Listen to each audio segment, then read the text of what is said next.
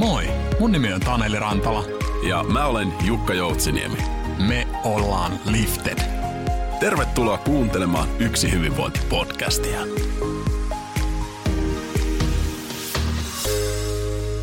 Erittäin hienoa saada sinut Yksi Hyvinvointi podcastin pariin. Tänään toinen isänistä Jukka studiossa ja ensimmäistä kertaa Yksi Hyvinvointiin palaa toiseen jaksoon vieras. Tuttu numero kaksikymmentäneljä jaksosta Jussi Venäläinen, tervetuloa. Kiitos paljon, mukava olla teikäläisen kanssa tarinoimassa. Ja jos et vielä kuunnellut tota jaksoa kaksikymmentäneljä, niin siellä puhuttiin flowsta ja Jussista semmoinen pieni intro omasta, omasta puolestaan tässä näin vielä, että Jussihan tosiaan ää, Liftedin valmentajatiimistä tunnetaan ää, itsensä johtamisen ja viisaamman työn asiantuntijana ja etenkin tämmöisenä flow-asiantuntijana. Ehkä voisiko näin Jussi sanoa, että olet tämmöinen Suomen primäärinen flow-asiantuntija? Kai sitä näin voi, voi tittelin omistaa. Tai en tiedä omistaa, mutta se oli itse hauska silloin ekan podcastin jälkeen, kun te laitoitte siihen, että Suomen johtava flow-asiantuntija julkaisuun, niin se oli, se oli hyvä, kun sitä ei ottanut itse sitä titteliä, vaan se annettiin. Joo, joo. Kyllä, hyvä, hyvä näin. Ja, ja tosiaan, jos et ole vielä kuunnellut sitä jaksoa ja flow kiinnostaa, niin se on hyvä idea kuunnella se pohjalle. Mutta voitaisiin kyllä Jussi silti, silti vielä vähän niin kuin flown niitä ensimmäisiä askelia kanssa kerrata tässä alkuun. Mutta olisi hauska kuulla aluksi siitä, kun mä tiedän, että sä oot, sä oot tämmöinen aika niin kuin syvästi asioita pohdiskeleva filosofinen henkilö. Ja ollaan paljon juteltu flowsta ja miten se liittyy sun niin kuin elämän filosofiaan, niin Miten, miten näet tällä hetkellä sen? No, se tavallaan liittyy kaikkeen, että mulle flow on vähän niin kuin hyvinvointi tai onnellisuus tai viisaus, että ne on semmoisia elämää läpileikkaavia teemoja, että ne ei ole vaan, että ne tulee jossain tietyssä kontekstissa ja siellä tehdään jotain niseä juttua, vaan kyllä mä tarkkailen flowta jossain määrin ja myös pyrin kultivoimaan sitä, että mä voisin kokea sitä mahdollisimman monissa paikoissa. Et oon miettinyt semmoista, että ei olisi vaan elämässä yksittäisiä flow-kokemuksia ja flow-tiloja, vaan että olisi semmoinen, miettisi elämän virtaavuutta.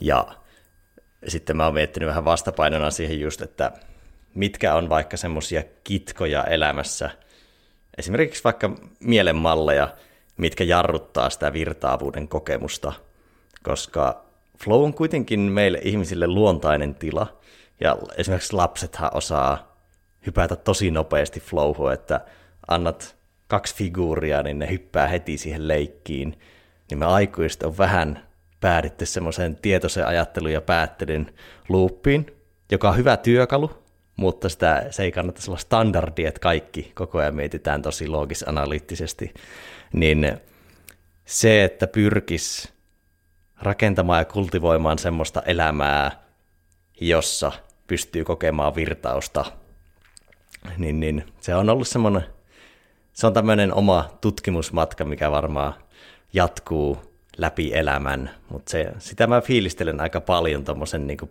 yksittäisten flow-tilojen ja kokemusten lisäksi. Joo, se on, se on kyllä, tämä on niin mielenkiintoinen teema, teema siinä mielessä, että mitä se flow ylipäätään on.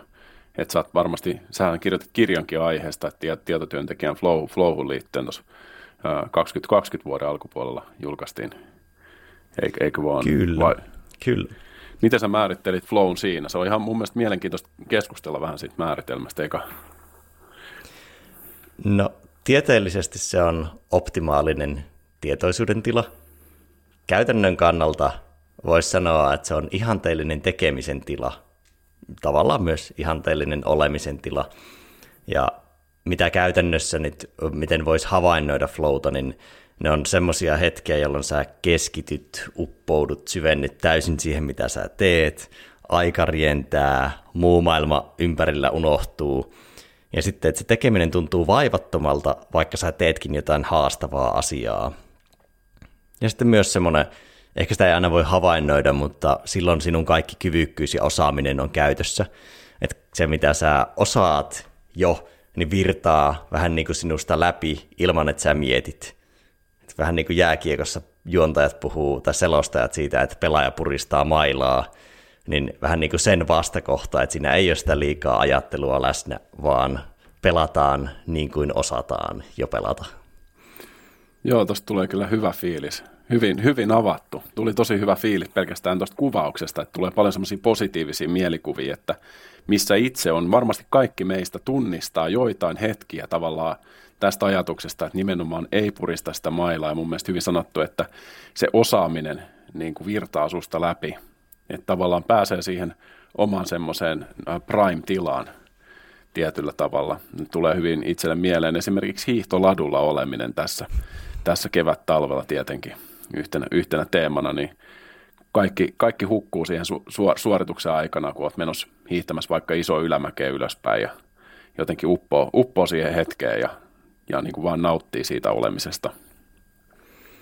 Luonto tarjoaa tosi usein semmoista kevyyttä flow-tilaa, no joskus myös tosi syventyvää, mutta tota flow-tilaa voisi myös määritellä sitä kautta, että on olemassa, ei ole vain yksi flow-tila, vaan on semmoinen skaala, että on semmoista mikroflowta, mikä on kevyyttä, mitä tapahtuu aika useinkin, ja sitten semmoista tosi syvää makroflowta, mikä vaatii jo aika paljon taitotasoa ja paljon haastetasoa, että sitten vaikka flowhan yhdistetään ton takia usein vaikka urheilijoihin ja taiteilijoihin, koska ne on vaikka tehneet kymmenentuhatta tuntia sitä yhtä juttua, jossa on, saattaa olla tarkat pelisäännöt ja semmoinen areena, niin siinä pääsee syvempään flowhun, kun taas vaikka tietotyössähän yleensä tehdään, me pompitaan kymmenen eri asian välillä, niin ei meillä voi olla ihan hirmu korkeita taitoja haastetasoa siinä, mutta sitten siinä koetaan semmoisia kevyempiä flow-tiloja. Joo, ja varmaan jotenkin sitten aika paljon tietotyötäkin on niin monenlaista, että varmaan sitten joillain sitten se on niin kuin kehittynyt semmoiseksi ja työtehtävät on semmoiset, että ne sallii semmoisen syvemmän flow-tilan. Joo, kyllä vaikka koodareillahan on ihan jo oma termikin flow-tilalle on wired in. Että ne periaatteessa unohtaa kaiken muun ja unohtaa juomisen ja vessassa käymisen ja syömisenkin ja... Ehkä se voi jollekin olla tehdä jotain johtoryhmäesitystä, niin siinä vaan on sitten wired in. Mutta meillä oli ajatuksena tänään, tänään jutella vähän, kun viime jaksossa avattiin vielä enemmän flowta ja siitä keskusteltiin, mikä on äärimmäisen mielenkiintoinen ja tämmöinen niinku sy- syvälle houkutteleva teema tälleen keskustelun pohjalta. Niin tänään ajateltiin, että puhuttaisiin myös vähän tästä organisaatiotason flowsta, että Et niin kuin kerroit aikaisemmin, kun keskusteltiin tästä, niin tätä ei ole niin paljon vielä tutkittu, tätä organisaatiotason flowta. Ja, mutta et, et, sullakin alkaa olla aika paljon kokemuksia nyt, kun olet flowta päässyt edistämään eri organisaatioissa ja varmasti paljon hypoteeseja ja ajatuksia, että miten sitä voitaisiin edistää. Joo, se on vähän vielä ylipäätänsä flown tutkimus on vähän lapsen kengissään, että se vaatisi semmoista pientä pilkkomista, että määritellä eri flow-tilat ja näin. Ja osa sitä tutkimuksesta on semmoista, että joutuu vähän niin kuin tulkitsemaan välikäden kautta, että ei välttämättä tutkita flowta, mutta niistä tuloksista voidaan katsoa, että tämä liittyy tähän. Niin organisaatiotasolla on tosiaan hiukan vähemmän tuota flow-tutkimusta ja etenkään niin kuin kirjallisuutta tai mitään valmiita malleja, mutta sitä onneksi tutkitaan ja katsotaan, tutkinko tässä kohta, kohta puoleen itsekin väikkärin muodossa. Wow, no se kuulostaa hyvälle. Tästä pitää kyllä päivitellä sitten, kun toivottavasti tämä projekti lähtee käyntiin.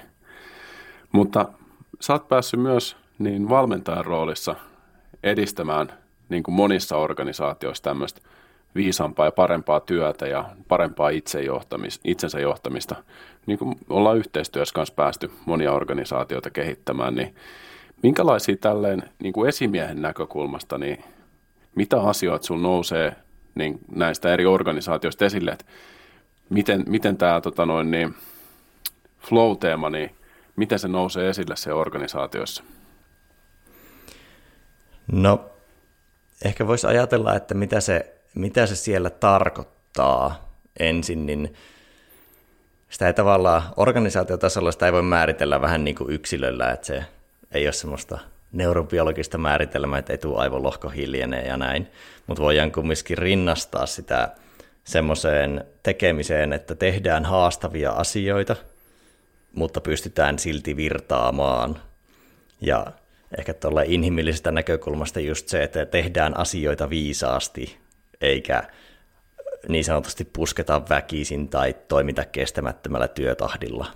Niin tolle mä ehkä ajattelisin, mitä se organisaatiotason virtaavuus on, että se on, tehdään haastavia asioita, mennään siellä tavallaan, voisi sanoa, että positiivisen stressin maksimissa tietyllä tapaa, ja pyrittäisiin siihen, että sitä negatiivista stressiä, niin siellä oltaisiin mahdollisimman vähän, niin pystyttäisiin tekemään vapautuneesti ja viisaasti, niin heitetään tuo tuohon pohjille, niin on joku kosketuspinta kuulijoilla, että mistä puhutaan.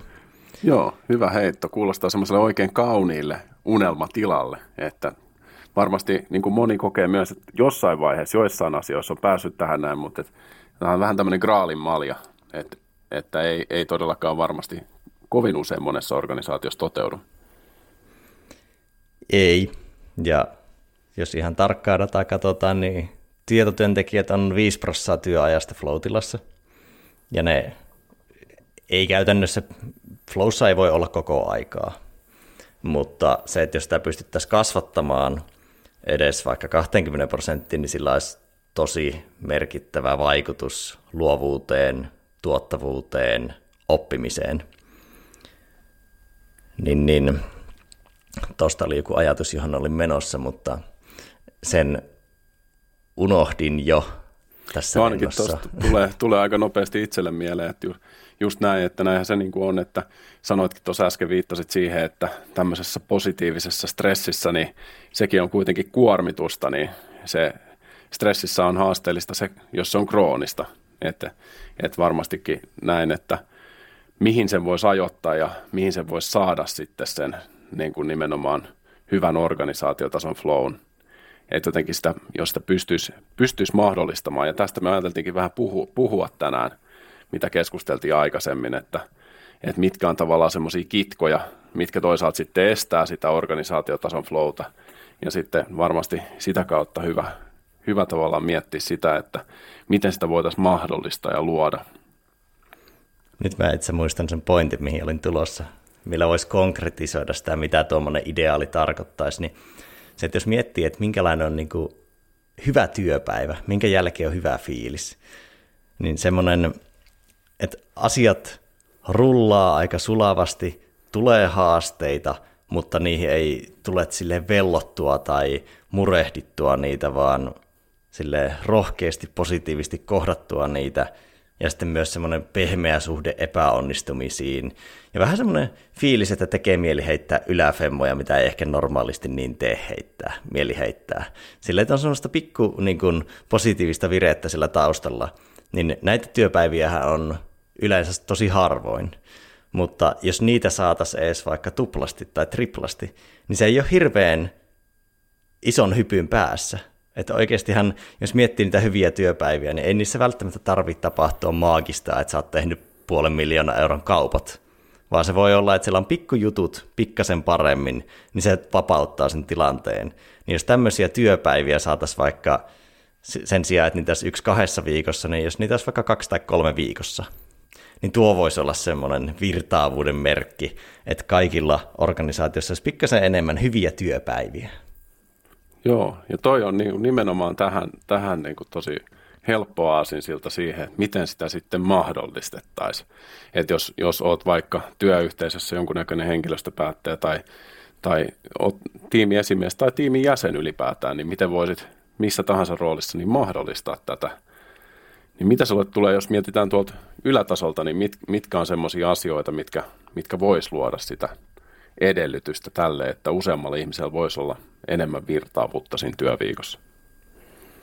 Tällainen organisaatiotasolla oli nyt sitten kyseessä yritys tai joku julkisempi taho tai periaatteessa miksei vaikka joku ry tai yh, semmoinen muukin yhteisö kuin suora työyhteisö, niin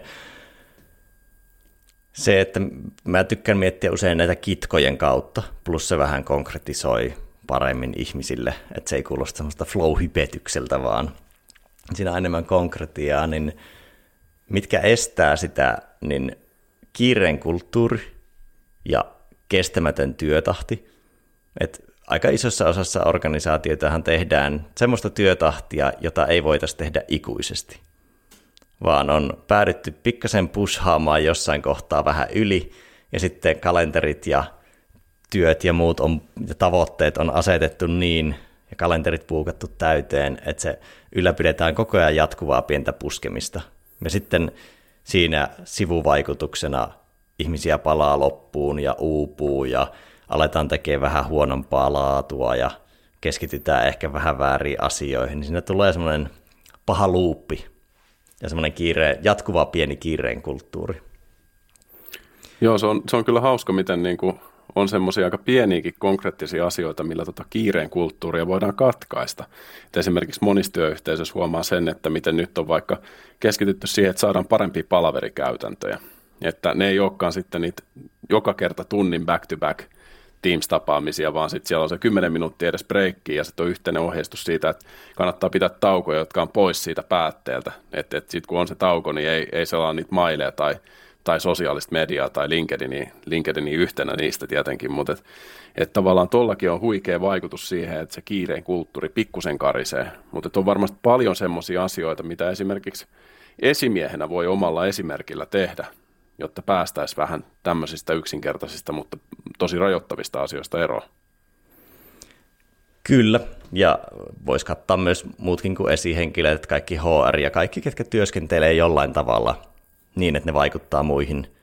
Nyt kun sanon tuon lauseen, niin rupesin miettimään, että tietotyössä yleensä kaikki vaikuttaa kaikkien tekemiseen. Kyllä. Mutta esihenkilöt erityisesti, niiden toimintatavathan skaalautuu sinne työyhteisöön.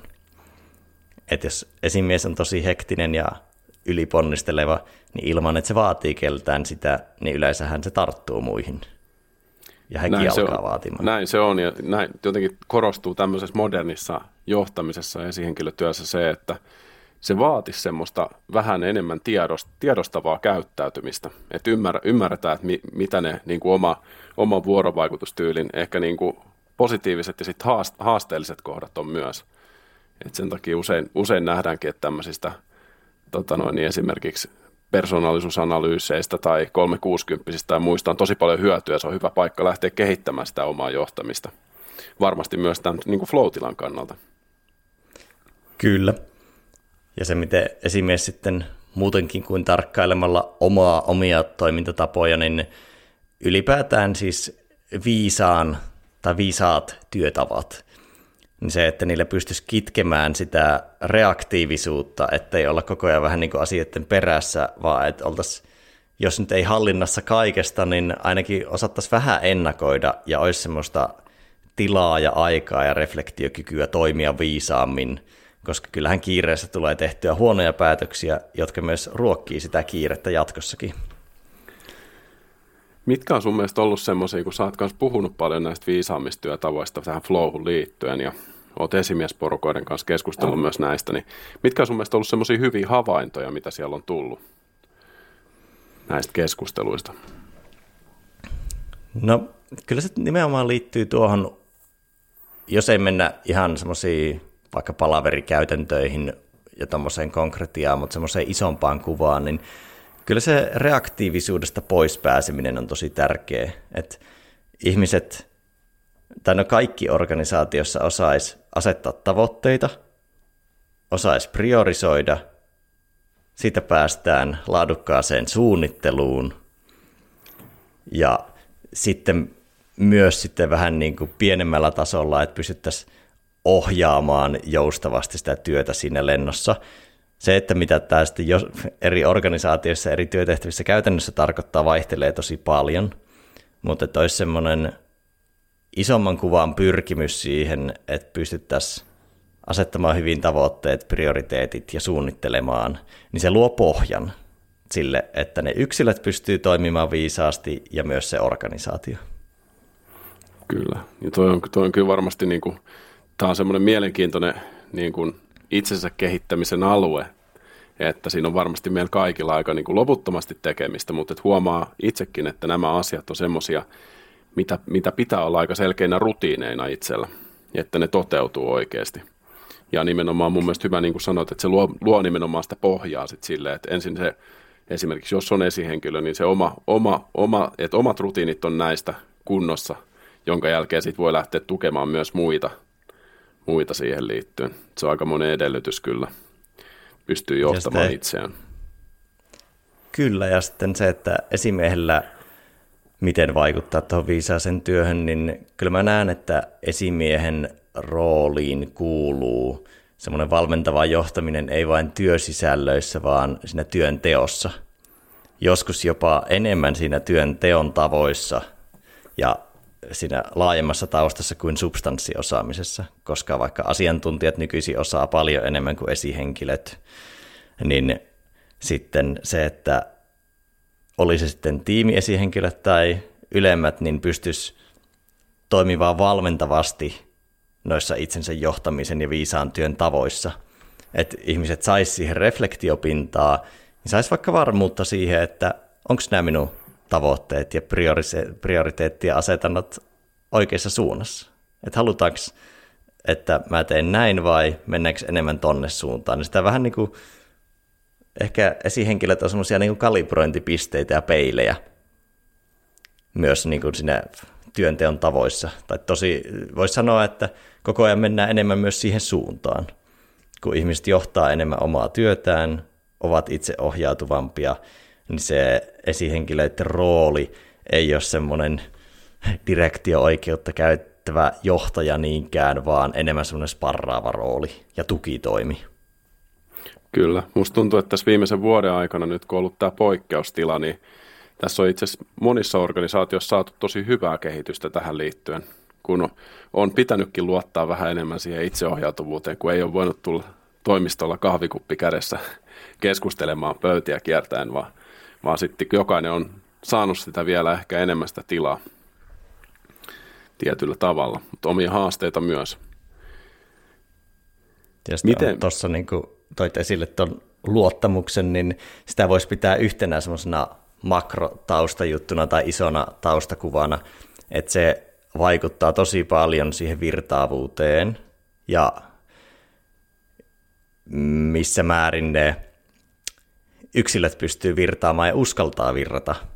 Että uskaltaako ne ottaa vastuuta, uskaltaako ne tehdä itse päätöksiä, uskaltaako ne esittää ideoitaan, ja kokeeko ne olon turvalliseksi, niin se on semmoinen tosi iso, että jos pystytään rakentamaan luottamusta ja psykologista turvallisuutta, niin se on semmoinen tavallaan näkymätön investointi, mutta tosi merkityksellinen. Ja se vaikuttaa vähän niin kuin koko ajan meidän toimintaa. Että me, jos mietitään, niin karkeasti voisi yleistää, että me toimitaan koko ajan vähän niin kuin enemmän pakennetta taistelutilasta käsin tai flow-tilasta käsin, edes pikkasen. Niin jos sä toimit stressantuneesta tilasta käsin, sä näet vähemmän vaihtoehtoja, sä toimit pikkasen pelkäävämmin, sä ehkä odotatkin jopa semmoista mikromanageerausta johtajalta tai esihenkilöltä, ja ihmiset ottaa vähemmän vastuuta, niin totta kai siinä vähän karisee myös semmoinen työn virtaavuus, ja myös karisee semmoinen oma kyvykkyyden tunne.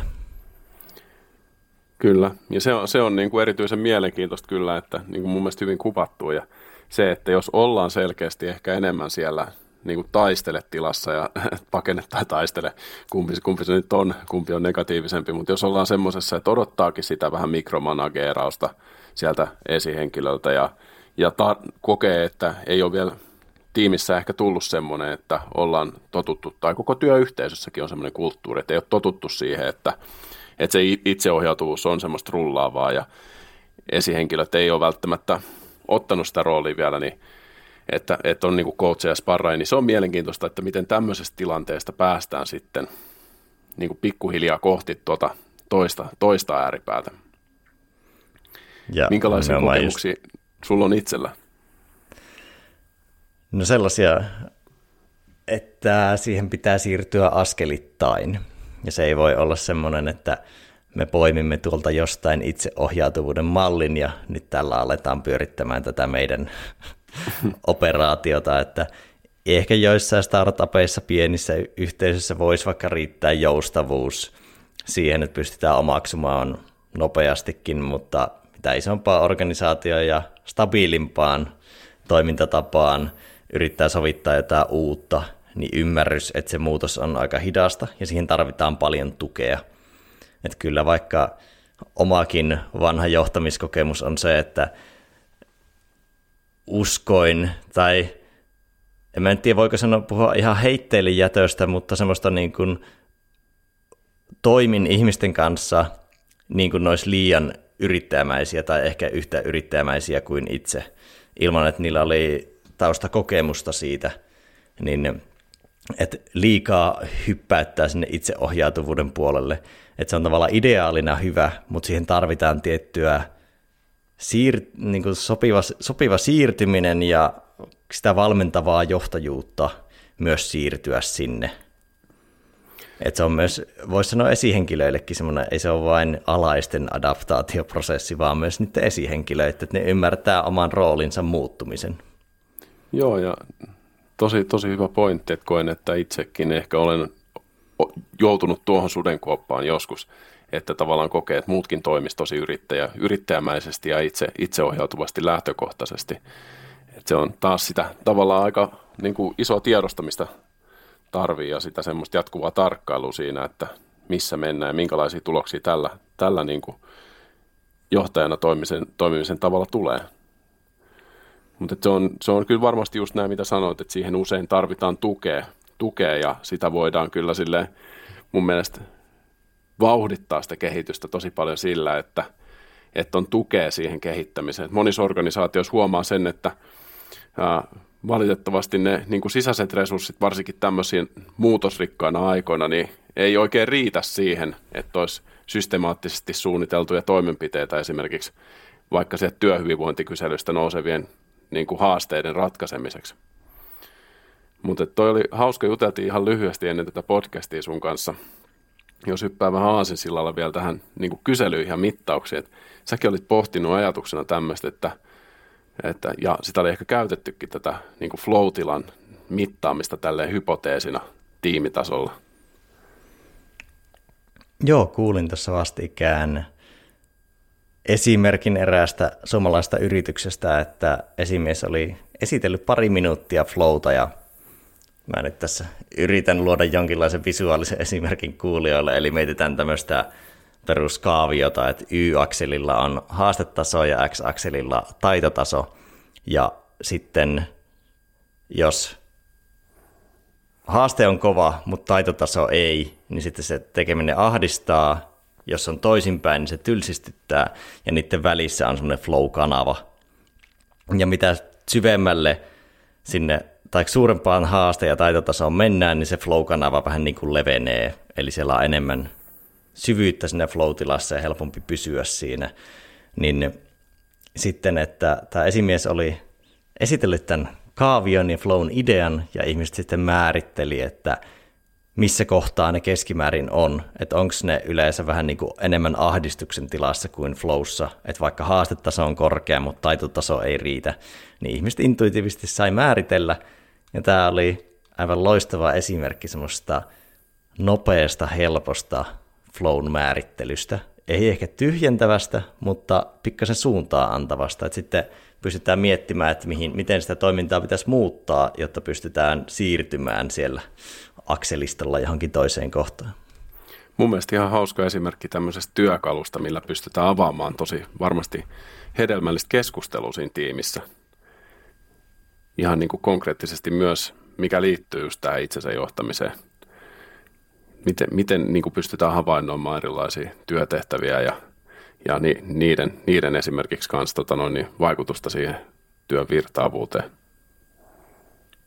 Kyllä, tuota jos tuossa mentäisiin tarkasti vaikka työtehtävää, kategorisointia ja muuhun, niin tuosta voisi saada tosi paljon irti. Ja vähän itse asiassa inspiroiduinkin tuosta tuon tarinan pohjalta heti miettimään, että mä varmaan rakennan tuosta vähän syvemmän mittariston, mitä sitten kokeilen vielä tieteellisesti validoida, niin katsotaan milloin, milloin sellaista putkahtaa ulos. Joo.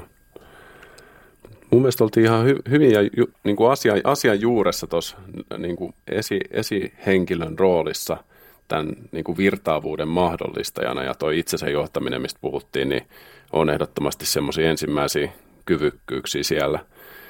mitä, mitä muuten, sit kun siitä mennään eteenpäin, että se itsensä johtaminen on kunnossa, kunnossa ja lähdetään kehittämään sitä flowta siellä tiimissä, niin mitä, näet, mitä muita asioita sieltä sit seuraavaksi nousee semmoisia tyypillisiä kitkoja?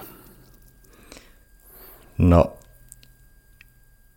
nostetaan nyt vaikkapa, että vireystila ja sen säätely ja sen säätelytaito, niin mennään tämmöisiin hyvinvoinnillisiin aspekteihin. Ihan niin kuin taustahyvinvointi, mutta ite, itsessään myös semmoinen siinä akuutissa työtehtävässä, että osaa vaikka vähän säätää omaa vireystilaansa suhteessa siihen tehtävään ja siihen, että pystyy luomaan semmoisen pohjan vaikka, että ei ole ylivireessä tilassa eikä alivireessä. Et monestihan ihmiset kyllä välttelee alivireyttä, mutta ylivireessä tilassa usein ollaan, että yritetään tehdä keskittynyttä tehtävää ja ollaan juotu viisi kuppia kahvia, niin se saattaa olla haastavaa. Sitten mitä vireystilaa rakentaa pohjaa, niin se rakentaa pohjaa keskittymiselle. Ja että se organisaatio, esihenkilöt, H R tukisi sellaista keskittymistä, mitä niissä työtehtävissä vaaditaan. Et sitten esimerkiksi on mietitty keskeyttämispolitiikkaa ja kuinka paljon on keskeytyksiä ja että pystyttäisiin tarjoamaan syvän työn aikaa ja hiljaista työaikaa ja että ihmiset uskaltaisiin ottaa sitä. Et syvä työhän on tällä hetkellä ehkä työelämän aliarvostetuin asia siinä mielessä, että se on arvokkaampaa kuin koskaan, että pystyttäisiin tekemään tärkeitä asioita ja tekemään niitä laadulla, koska kilpailu kovenee koko ajan. Ja usein ne tärkeimmät työtehtävät on just niitä, mitkä vaatii semmoisen intention ja fokuksen, että ei ne tärkeät työtehtävät yleensä ole sähköpostien hoitamista tai muita, vaan asiantuntijatehtävissä semmoista keskittynyttä uutta ajattelua. Niin se, että vaan ahnaasti pyrittäisiin luomaan yhdessä sille tilaa. Että vaikka karkeimmillaan, niin ne työntekijät jopa kysyis esihenkilöitä, että kuinka paljon haluatte minun tekevän syvää työtä. Hauska, kun toi tuohon tuollaisen teitittelyaspektin haluatte. Mutta mun mielestä loistava esimerkki. Loistava esimerkki. Ja kyllä se varmasti monessakin työyhteisössä ja kulttuurissa on se, että ei, ei uskalleta nimenomaan keskustella siitä, tai ei välttämättä tule mieleenkään, ja sitten toisaalta ei sitä, sitä ei kalenteroida, ja silloin se ei tapahdu välttämättä, että tulee niitä ei niin tärkeitä asioita, jotka ajaa niiden prioriteettien edelle, jos oikeasti tarkastellaan syvemmin, että miten, miten sitä lisäarvoa tuotetaan sitten siellä työyhteisössä, niin varmasti just näillä, näillä niin kuin syvemmillä työtehtävillä. Joo, ja se just, että siitä joustetaan liian helposti, että ajatellaan, että tuossa kohtaa mä voisin tehdä keskittynyttä työtä, mutta kyllä tämä nykyinen tietotyö ja sen hektisyys yleensä syö sen ajan. Niin se, että on vaikka yhteinen kulttuuri siitä, että jos on yhteiset kalenterit, niin vaikka yksi työyhteisö, missä mä nyt olen valmentajana mukana, niin siellä tehdään niin, että on sellainen maker time-merkintä, että valmentajat ja konsultit tekee valmennussuunnitteluita ja muita, niin ihmiset tietää, että ne tekee semmoista, mutta sitten on olemassa myös sellainen prioriteetti maker time, että on maker time, älä syö, ja siihen ei saa koskea. Niin se, että pystyttäisiin viestimään ihmisille, milloin ollaan, milloin sinun aikaa voi käyttää ja sitä myös kunnioitetaan niin, että sitä ihmisille annetaan se keskittynyt työaika. Joko niin, että ne yksilöllisesti ohjaa sitä ja päättää sen, tai sitten se voi olla yhteinenkin, että tämmöinen hiljainen työaika, vaikka joissain toimistoissa tiedän, että on vaikka ysistä kymppiin aamulla, että ei saa keskeyttää, ellei ole aivan pakko. Niin sulla on semmoinen luotto, että siihen kohtaan voi pistää niitä syventymistä vaativia tehtäviä. Sulla on semmoinen turvallisuus siihen. Kyllä, ja tuntuu, että se ei myöskään ehkä ihan pelkästään riitä, vaan sen lisäksi pitäisi sitten olla oikeasti semmoista parempia, parempaa oman kalenterin ja ajanhallintaa siinä mielessä, että olisi tarpeeksi aikaa budjetoitu realistisesti sille, että on, on niin kuin joustoja siellä kalenterissa, koska musta tuntuu, että suurimman osan ihmisen, ja kuten myös itse, itse olen oppinut tätä kantapään kautta, että se, oikeasti se priorisointi yleensä ha, niin kuin haastetaan sillä, että ei ole, ei ole realist, realismia siinä, että on semmoista aikaa siellä, missä pystyy tekemään niitä yllättäviä työtehtäviä, jotka ei oikeasti ole niin yllättäviä, vaan niitä tulee päivittäin. Joo, ja sinne ollaan, se on jännä, että miten siihen ihmiset tottuu siihen loopiin, että kuinka monesti, jos kysyy vaikka, että kuinka monesti on työpäiviä, milloin asiat vaan siirtyy eteenpäin seuraavalle työpäivälle, niin ihmiset on silleen, no eihän se haittaa, kun sitten ne vaan siirtyy. No mutta kyllä siitä tulee yleensä aika syy, että voi kysyä myös, että tuleeko siitä syyllinen ja riittämätön olo. Että siinä ylläpidetään vähän semmoista negatiivista loopia ja myös semmoista kiireen ja paineen tuntua ehkä turhaan, kun se suunnittelu ei ole niin realistista. Et sen takia kannattaisi myös niin kuin jatkuvasti reflektoida omia työnteon tapoja. Et mä oon suositellut sitä, että miettii joka työpäivän jälkeen yhden minuutin edes, mikä edisti virtaavuutta tai mikä edisti työntekoa, mikä jarrutti työntekoa tai hidasti ja mitä tehdä jatkossa paremmin. Niin käytännössä jos käyttää tuohon minuutin, niin kun jotkut sanoo, että reflektio ei ole aikaa, niin miksi et käyttäisi yhtä minuuttia siihen, että ne loput neljäsataaneljäkymmentäyhdeksän minuuttia työpäivästä olisi merkityksellisempiä? Joo, ton, ton huo, voiman on kyllä itse, itse myös huomannut erittäin, erittäin suuresti ja, ja sekin on mun mielestä ihan hyvä semmoinen tapa, mitä on itse miettinyt, että siihen työpäivän päätteeksi olisi, olisi onnistumisen kokemus. Että aika usein huomaa sitten, kun puhuit aikaisemmin siitä, että onko ollut semmoinen fiilis siitä työpäivästä, että, että asiat on niin kuin sujunut vaivottomasti ja mennyt kivasti eteenpäin, niin niillä on varmasti paljon vaikutusta, että mitä, minkä kokee, että mikä on tavallaan itselle onnistunut työpäivä. Ja että jos ne tavallaan ne oletukset ja ennakkoasetukset on semmoisia epärealistisia, se on jo lähtökohtaisesti huonosti suunniteltu, niin se todennäköisyys onnistuu aika pieni. Mutta sitten jos itse olen muuttanut sen siihen, että onnistunut on semmoinen, missä mulla on ollut selkeät prioriteetit ja mä oon saanut ne tehtyä ja ne, ne, on, ne on suunniteltu hyvin, niin silloin jotenkin on hyvä kokea sitten, kun kertaa näitä työpäivän tehtäviä päivän päätteeksi, että itse asiassa tämähän oli tosi onnistunut päivä, että nämä tärkeimmät asiat sai tehtyä, niin se riittämättömyyden tunne, mikä helposti piinaa, niin se, se, siitä ainakin pääsee osittain myös eroon. No, se jättää semmoisen hyvän inspiksen seuraavaan päivään verrattuna, että se fiilis on se, että no, siellä on hirveästi tekemistä ja ne, myös ne myöhässä olevat tekemiset. Mm. Ja sitten saattaa jo ennakkoon suhtautua siihen niin, että ei se tule toteutumaan se työpäivä. Että siinä on vähän hankala luuppi. Joo, se on näin, näin just tämä niin kuin mun mielestä aika oivallinen esimerkki siitä, kuinka nämä pienet asiat kertaantuu, kertaantuu tosi merkittävinä. Ja meillä on itsellä oikeasti vastuu ja, ja mahdollisuus vaikuttaa niihin tosi paljon. Kyllä. Sitten mä voisin heittää tuolta itse, kun kysyt, tota, että mitä, mitä organisaatiossa voidaan tehdä, niin yksi mikä vaikuttaa myös tuon keskittymispuolelle, niin kyllä viestintä ja se, että siitä olisi pelisäännöt, koska me ei voida eliminoida viestintää, että osa sitä on ehdottomasti tarpeellista, mutta ja vaikka kaikki olisi tarpeellista, niin myös vähän semmoinen sykli, millä sitä tarkastellaan ja mitkä on odotukset. Koska monissa yrityksissähän on, ihmiset ajattelee, että onhan meillä yhteiset viestinnän pelisäännöt, että meillä on vain tämä tapa toimia, mutta kun jokaisella on yleensä se pikkasen eri tapa ja sitä ei ole käsitelty yhdessä, niin se tuottaa semmoista esimerkiksi, että ihmiset vaikka, jos ne ei tiedä missä kanavassa tulee kiireelliset viestit, niin sitten ne kyttää kaikkia kanavia. Ja sitten, että olisi tietyt niin kuin, varsinkin tunnollisemmilla ihmisillä on tuo, että tulee helposti katsottua kaikkia kanavia koko ajan, niin että saisi semmoisen turvan, että vaikka sähköposti riittää, että vastaa vaikka yhden vuorokauden syklillä, mikä nyt voi tarkoittaa jotain kaksikymmentäneljä kolmekymmentä tuntia tyyppisesti, mutta se, että on turvallisuus siitä, että kaikkeen ei tarvitse vastata heti, eikä tarvitse koko ajan olla läsnä, niin sekin on semmoinen vähän niin kuin semmoisen sisäisen psykologisen turvallisuuden edistäjä, että viestinnästä on sovittu. Joo, tuo on mun mielestä erityisen hyvä esimerkki siitä, että kuinka iso vaikutus sillä on, että näitä on yhteisesti sovittu, ihmiset on päässyt niin kuin yleisesti kaikessa tämmöisessä kehittämisessä niin jollain tavalla ottamaan kantaa ja kommentoimaan, että onko tämä semmoinen, minkä itse allekirjoitan. Ja, ja sitten se on niin kuin selvä. Että sen saa sille selvälle tasolle, että nimenomaan hyvässä viestinnässä se on näin, että ei, ei välttämättä vaan laiteta sitä, että hei, me keksittiin täällä tämmöiset tota noin, niin viestintätoimintatavat, että tässä on kaikille PowerPointti, että katsokaa tästä näin, niin tämä on varmaan selvä. Mutta usein, usein huomaa, että siitä toteutuksesta kanssa jää uupumaan aika paljon, mutta tosi tärkeä asia.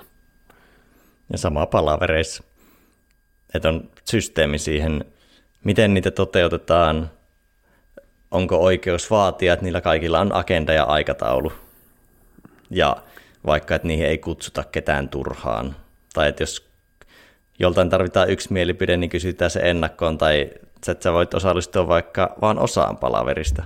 Että nämä, sekin saattaa olla jotenkin vieras ajatus, että joku voisi osallistua vaikka vaan osaan palaverista. Mm.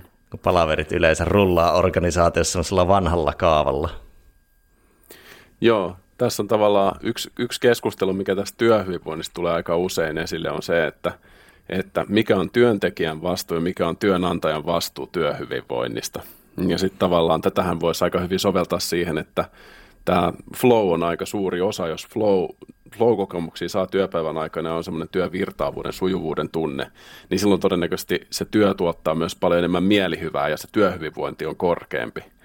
Mutta tässä tavallaan niin heittäisin ehkä sulle tämmöisen pallon, itselle tulee ainakin paljon ajatuksia tästä näin, että mikä, mikä on tavallaan se työn, työnantajan rooli ja mahdollisuus vaikuttaa tähän työn sujuvuuteen ja virtaavuuteen.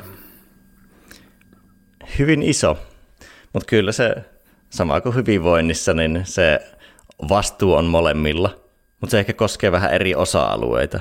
Että se yksilö vastaa tietyllä tapaa omasta tekemisestä ja vaikka esimerkiksi vireystilaa ei ehkä työnantaja voi ruveta kontrolloimaan, mutta sitten taas työnantaja voi just miettiä viestinnän pelisääntöjä, työympäristöä, vaikka tiloja, että onko tarpeeksi hiljaisen työn tiloja, onko oikeutta tehdä etätöitä, kaikkea semmoisia detaljitason juttuja, mitkä tukisivat sitä työntekoa. Et käytännössä työnantajan rooli tai sen organisaation rooli on mahdollistava, että se yksilö voi virrata. Kyllä, ja se on yllättävän suuri se merkitys ja rooli, ja vaikka se välillä niin kuin työnantajan näkökulmasta saattaa tuntua turhauttavalle, kun ne menee pikkuhiljaa ne asiat eteenpäin, mutta kun niillä pienillä asioilla, kun ne saadaan yhdessä sovittua ja tehtyä selkeästi, ollaan huomattu näissä työhyvinvointivalmiuksissa tosi usein, että semmoiset sovitut toimintatavat, mitkä toistuu siellä, niin itse asiassa luo sitä vaikuttavuutta myös siihen hyvinvointiin tosi merkittävästi. Et mun mielestä sulla oli tosi hyviä, hyviä kommentteja esimerkkinä nyt just itse mietin tota, niin kuin tavallaan työntekijän ja työnantajan niin kuin roolia näistä virtaavuuden asioista, niin ehkä esimerkki voisi olla vaikka, että monissa organisaatioissa käytetään tämmöistä sisäistä viestinnän kanavaa, jotain Slackia tai Teamsia tai muuta, niin työnantajahan voi suosittaa, että siellä ei pidetä niitä notifikaatioita päällä tai sitten niin kuin viestinnällisesti ei kytätä niitä kaikkia kanavia ja voi tehdä semmoisen yhteisesti sovitun ohjeistuksen siitä, mutta totta kai se on niin kuin siitä työntekijä, työntekijästä loppujen lopuksi kiinni, mitä hän su, niin kuin ottaa sitä käyttää muuta. Mutta jos ei siitä yhteisesti keskustella, niin todennäköisyys on, että ihmiset käyttää sitä aika huonosti.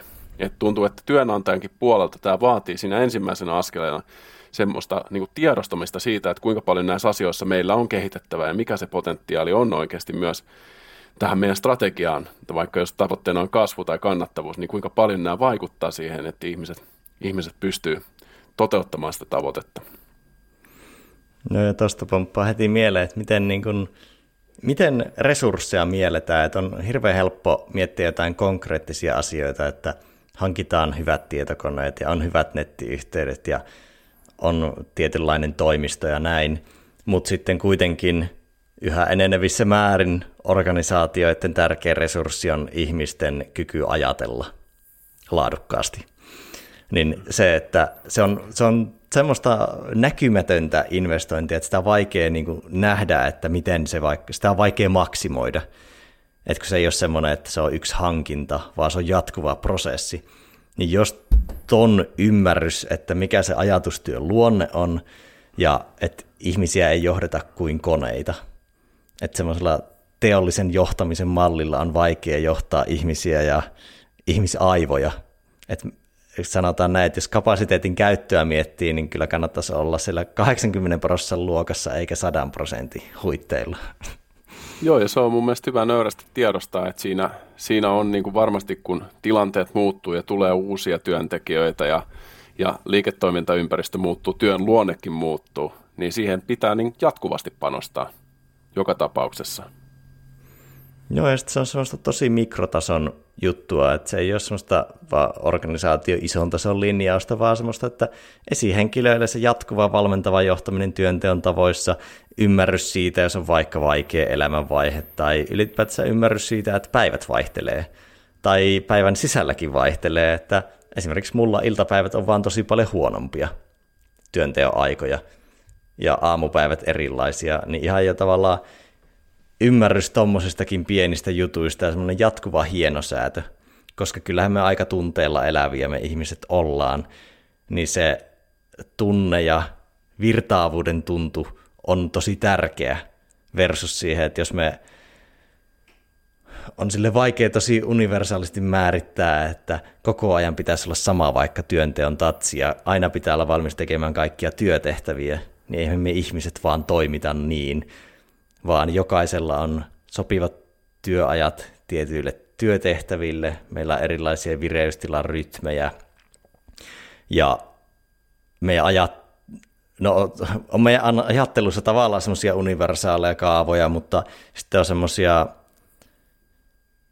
ehkä se, että kaikki löytäisi semmoisia yksilöllisiä tapoja toimia, ei vain pelkällä mutulla vähän, niin kuin vaan semmoisella N on yksi tieteellisellä kokeilemisella. Ja sitten jos yhteistä ymmärrystä vaikka siitä, että jos tehdään luovia asioita, että halutaan suunnitella jotakin, niin sillä olisi haudutusaikaa. Eli että, että se luova prosessi ei ala ja lopu samassa palaverissa. Että sitten jää hukkaamatta aika paljon aivokapasiteettia, jos me yritetään vaan runtata luova tulos. Ellei sitä ole pakko tehdä niin. Joo, nämä on mielenkiintoisia pohdintoja ja varmasti tämä on ollut semmoinen tietynlainen niin kuin työn tekemisen ja ihan niin kuin organisaationa yhdessä, yhdessä toimimisen kiihdyttämä. Tämä on nyt vuoden kokeilu tätä etä- ja hybridityötä. Ja monissa organisaatioissa on, kun me ollaan puhuttu näistä etätyön maturiteettitasoista aikaisemmin muun muassa, että, että missä, missä tasolla organisaatiot menee, että sitähän voi hahmottaa tälleen niin kuin eri tasoissa. Mutta moni on ollut semmoisia organisaatioita, missä sitä etätyötä ei välttämättä sallita ollenkaan. Ja se työ ei ihan hirveästi jousta. Ja mikä on sitten tälleen, niin kuin mihin puhuit äsken siitä, että semmoinen moderni ajatustyö, että ne joustot usein luo sitä ja meillä on yksilöllisiä tarpeita sen suhteen, että miten me voitaisiin olla parhaimmillamme ja saada sitä laadukasta työtä aikaan. Niin nyt ollaan kuitenkin monissa organisaatioissa hypätty siihen, että itse asiassa hei, että tämähän niin kuin on ihan mahdollista nykyteknologialla ja ei tarvitakaan näin autoritääristä johtamista ja muuta. Niin se on mielenkiintoista, miten me tullaan jatkossa kehittymään sitten vielä enemmän semmoiseen ja tota noin niin, paikkariippumattomaan ja sitten toisaalta niin kuin ajallisesti joustavampaan työhön myös. Tässä on paljon mahdollisuuksia. Joo, ja onhan tämä ollut tosi monille tosi opettava prosessi omasta työn tavoista ja omista ajattelutavoista ja vaikka herääminen siihen, että joillakin on tullut, että ne tarvitseekin oikeasti yllättävän paljon sosiaalista painetta työskennelläkseen. Että se herääminen tuli tuossa silloin vajaa vuosi sitten monille. Että eihän tämä, enhän mä teekään mitään, ellei tässä sellaista painetta, niin kaikkia tuommoisia heräämisiä, nyt on niin kuin ollut ihmisillä mahdollisuus kokeilla tosi paljon uutta, ja se, niillä voisi sanoa, että keskimäärin autonomia on parantunut jonkun verran, varsinkin sen työpäivän suunnittelun ja elämän suunnittelun sen ympärille suhteen, niin se on mahdollistanut aika paljon oppimista, mitä ei muuten vaan olisi tullut. Kyllä, se on hyvä nostaa näitä positiivisia asioita, mitkä ensimmäisenä aina tuu tämmöisistä niin kuin muutoksen täyteisistä asioista mieleen.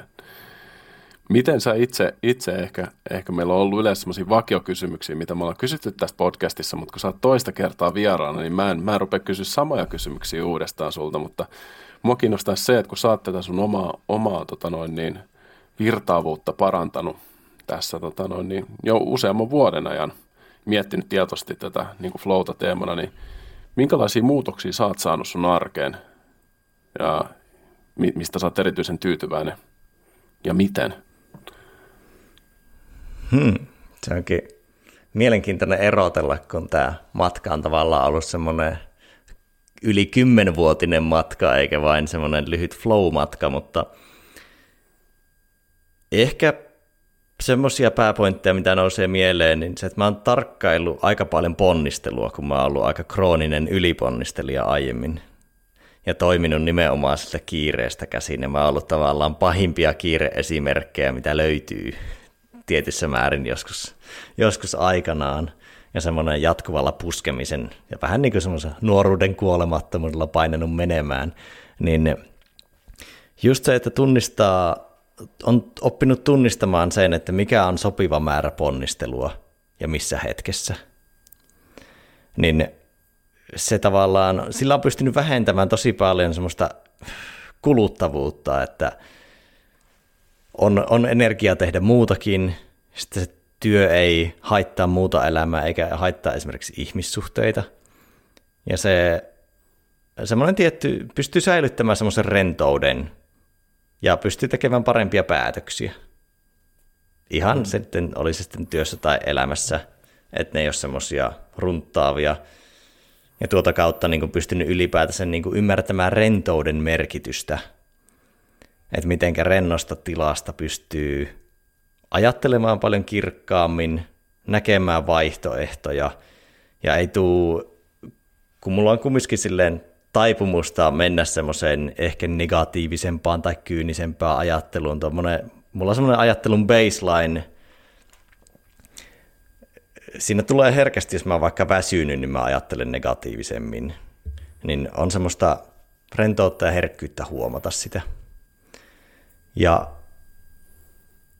sitten myös semmoinen niin kuin kehon kuuntelun oppiminen ja se, että oppinut säätämään paremmin omaa vireystilaa ja vähän niin kuin luovuttamisen oppiminen, että nyt ei kannata tehdä tätä työtehtävää, että mä teen myöhemmin. Ja mä myöhemmin sitten pitkässä juoksussa olen oppinut rytmittämään omia työpäiviä niin, että milloin minun vaan ei kannata välttämättä yrittää tehdä väkisin jotain työtehtävää, ellei ole sitten aikataulupakko. Niin noita. Ja ehkä niin kuin meditaation, syvän työn pyhittämisen, semmoisen vähän niin kuin jyrkenkin pyhittämisen, että vaalii sille aikaa ja tilaa ja poistaa kaikki häiriöt, niin kyllä se on edistänyt keskittymistä. Niin sitten sillä on aika isoja vaikutuksia, ei vain työhön, vaan myös elämään, että pystyy ihmisten kanssa olemaan paremmin läsnä, pitämään sitä intentiota paremmin siinä, mitä tekee, koska sitten kun tekee jotakin, niin miksei vaan olla siinä. Ja vielä, jos heitellään jotakin, että et ei mene ihan liian pitkäksi, mutta heitän vielä tämän, niin se, että kun on oppinut joskus nuorena ja lapsena, että ei ollut kovin fyysinen ja oli pieni ja heikko ja näin, niin oppi pärjäämään järjellä. Ja sitten tavallaan yhteiskunta tuki sitä, että on asiantunteva ja vakava ja näin poispäin, niin siinä tuli myös semmoinen ylijärjellisyys, että kaikkia asioita lähestyi järjestä käsin ja vähän niin kuin yritti hallita tai kontrolloida tai järkeillä, niin nykyisin vaan joskus rentous siinä, että tätä ei kannata järkeillä. Että, ja sitten on myös semmoisia asioita, missä vaan pitää vaikka luottaa kehoon tai tuntemukseen tai kokemukseen, eikä siihen, että minä nyt järkeilen tämän tai rationalisoin tai loogis-analyyttis päättelen, vaan että se tuntemus- ja kehopuoli on ihan yhtä tärkeä ja kaikessa ei tarvitse olla järkeä. Siltä hieno rimmaus tulee. Kyllä. Miten tähän niin kuin organisaatio-flow-teemaan vielä, että mitä antaisit, jos annetaan vielä yksi tämmöinen niin kuin kotivieminen jokaiselle sinne omaan työyhteisöön, että miten edistäisit? Yksi asia, mitä tästä ainakin kannattaisi ottaa mukaan tästä keskustelusta, että miten edistäisit virtaavuutta teidän työyhteisössä?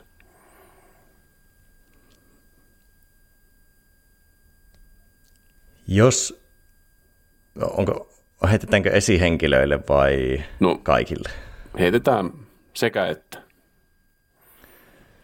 No. Esimiehille tai esihenkilöille ja H R:lle se, että valmentava johtaminen niissä työnteon tavoissa ja itsensä johtamisessa ja viisaissa työtavoissa. Niin se, että, ja vaikkei siihen olisi hirveästi kompetenssia, niin ylipäätänsä vaan kysyy ihmisiltä siitä keskustelee. Et ei siinä tarvitse välttämättä valmentaa tai antaa tietoa. Itsessään se keskustelu on monille jo arvokasta. Niin se, että kysyy tiimiltä tai yksilöiltä miiteissä tuosta puolesta, että mikä vaikka tuottaa kitkaa ja missä haluaa sitä kehittyä, niin se on itsessään jo arvokasta. Ja kaikille työntekijöille, niin puhuttiin sitä syvästä työstä, niin heitetään se, että miettikää, missä asioissa tart- tai ylipäätänsä, että paljonko tarvitsette syvän työn aikaa. Niin kuin ideaalitilanteessa, paljonko sitä voisi olla.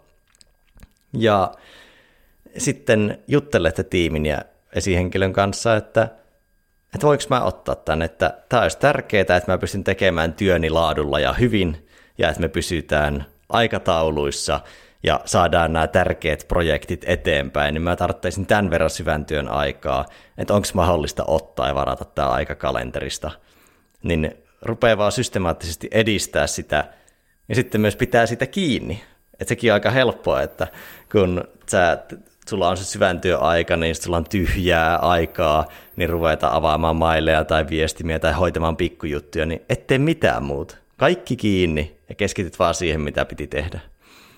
Niin sillä on aika iso vaikutus ihan jo elämäänkin, ei vain työhön. Erittäin, erittäin hyvä. Rohkea, rohkea tämmöinen niin kuin avaus pohdiskeluun. Ja jos heräsi ajatuksia tästä keskustelusta, kun kuuntelit, niin me Jussin kanssa ollaan monissa työyhteisöissä käyty ihan sparrailemassa näitä asioita, että mielellään, mielellään tullaan vaihtaa ajatuksia, että miten teillä, teillä voisi kehittää sitä virtaavuutta entisestään. Ja Jussi, mistä sua, sua kannattaa seurata? Mistä sun ajatuksia voi seurata ja kuulla lisää? No, tolleen tiivistettynä kyllä minun setit aika hyvin löytyy tuolta jussi venalainen piste fi ja flow akatemia piste fi, niin sieltä löytyy minun flow-sisältöjä. Viime vuonna tuotin yli sata sisältöä videoina, teksteinä ja podcasteina, niin niissä on aika paljon tutustuttavaa, jos haluaa upota flowhun, niin löytyy varmaan parisataa tuntia tavaraa ja eri näkökulmista. Loistavaa, ja Flow Akatemia podcastia varmasti kannattaa kuunnella. Päästiin sinne Tanelin kanssa vieraaksi myös täältä Liftediltä ja oli mun mielestä erittäin hyvä keskustelu. Ja heitän vielä erittäin suuret kiitokset kaikille kuulijoille, jotka oli mukana, kuuntelitte loppuun asti. Ja jos tykkäsit podcastista, niin suosittele ihmeessä yhdelle, yhdelle ystävälläsi tätä, tätä podcastia. Ja, ja ei mitään, jatketaan erinomaista päivää. Ei muuta kuin loistavaa päivänjatkoa. Olkoon virtaus kanssasi.